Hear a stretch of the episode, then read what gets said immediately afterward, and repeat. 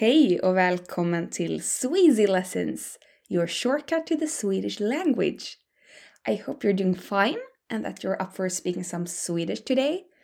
And in this episode, we are going to use some words that you know from previously and that will need to be repeated. We are going to introduce something new and then try to use different patterns and structures of the Swedish language that you are familiar with. That is, you are going to use the patterns that you know and try to build sentences that I'm asking you to say out loud. So, yeah, that's kind of the Sweasy podcast. and the first word of today is we, the group we. You have heard it before and you have used it before, but take your time to think and say it out loud. How would you say in Swedish? We. Vi, vi. Very good. And if you say it quickly, it's going to be more like vi. But it's kind of a long vowel sound still. Vi. Very good. If you want to talk about the future, we have been introducing two different ways of saying it in Swedish.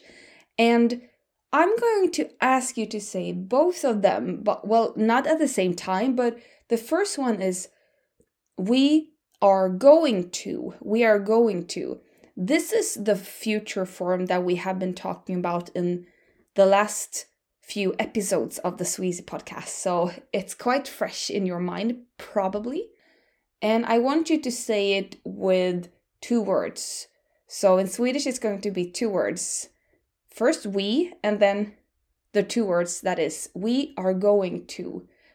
Well, in Swedish, we are not going to say going, we're going to use another verb, but I think you know that one. So, how would you say in Swedish the three words in total? We are going to. Vi kommer att. Vi kommer att. Yeah, so that's the form that I was thinking about. I hope you could understand my explanation. Vi kommer att, or if you say it shorter, more briefly, you can get rid of the at. So then if you're just using the first verb that there, um, how would you say vi kommer att without the final word? Vi kommer, exactly. And then what you're going to do. Um, so that is one form of talking about the future, but we have also been using another form that is one single word, and that is more corresponding to the English word we will or we shall. So it's something you use that you are more in control of the situation, kind of. It's like a plan that you have made, and this will happen. So now I want you to think about that word, will or shall. How would you say that word in Swedish? Ska, ska. Yeah, very good if you remember that one. Ska. So if you would take those two words together, we in Swedish and will, we will. How would you say in Swedish, we will? Vi ska, vi ska. Super. So let's keep on building on that sentence with a verb. And I was thinking about a new verb of today. So we shall or we will do something. Now we need a verb in its basic form. Uh, we don't need the at, like to do, to be, etc. But we need the basic form of the word, which means in Swedish that the word, I'm sorry, the verb that we are gonna introduce now, you will very often use it with the final sound of an ah. So many Swedish verbs they um, finish with that sound ah, and this is the verb that in English is eat to eat. So in Swedish, eat will be pronounced like this.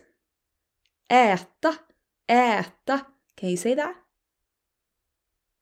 Äta. Very good. So the first sound ä I don't know if we have been introducing it in Sweasy actually. It's a vowel sound, ä, and it's a long sound. It's not very um, unfamiliar to most people. Like, it depends, of course, on what is your mother tongue, the languages you know before, but ä is, you could say that it's in the core of the um, sounds that the human body can easily pronounce. so it's quite common in many languages, in different with different nuances, of course. In this case, this is actually spelled with one of those Scandinavian or um, Swedish letters. Oh, sorry, it's not even Scandinavian, it's only Swedish in this case. So you will spell ä with the letter ä.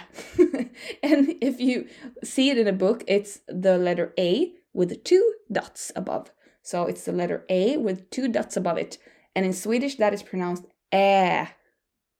Nice. So once again, how would you say in Swedish eat? Äta. Äta. Very nice. Also a very practical word to know if you want to survive and stuff. So now I want you to say the phrase we will eat. Those three words. So how would you say in Swedish we will eat? Vi ska äta. Vi ska äta. Very good. And why am I stressing äta in that phrase, vi ska äta? It's because that's the word that contains most information. We is short, will is short, but eat is like the main word of that phrase. So that is, I know it's not a rule or something, but it's perhaps a key that can help you to give you some kind of clue of the rhythm of the Swedish intonation. Because as you know, we are always talking about like how much Swedish people sing when we are speaking. And that's because we always stress the word with most information. Briefly explained. So once again, how would you say in Swedish we will eat? Vi ska äta. Vi ska äta. Very good. Now, do you know how to make a sentence into a question? In this case, a question that is a yes or no question. So the answer is only going to be yes or no. Well, you will not need another word. You will only use those words. We will eat. So take your time now and think and try to build that question. I want you to say in Swedish the question Will we eat or shall we eat? Will we eat or shall we eat? So, can you say that? Uh, those three words with the right order of the words. How would you say in Swedish? Shall we eat?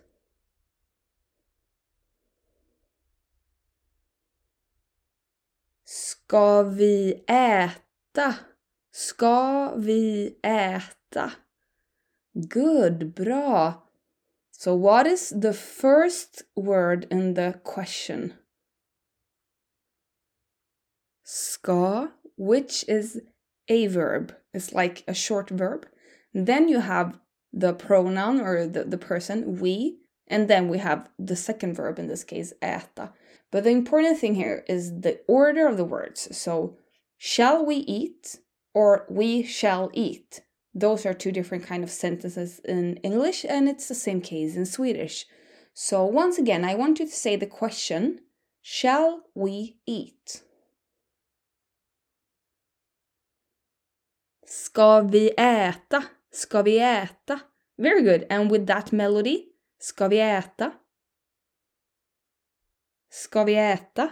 Super. Shall we eat? Will we eat? So if you say ska vi äta in Swedish, you would often say that as a proposal. It's a suggestion of something you want to do with the person. And now, finally, today I want you to add the question word when shall we eat? So, first of all, how would you say in Swedish the question word when?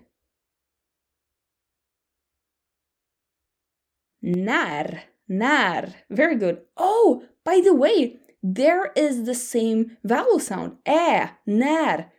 It's, well, at least we spell it with the same letter. It's the the A with two dots above it. Ä.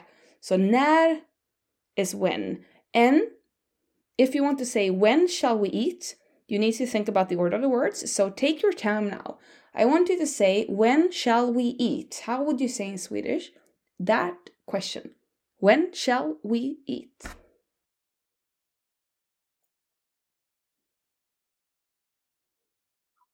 När ska vi äta? Can you say that? När ska vi äta? And with that melody, när ska vi äta?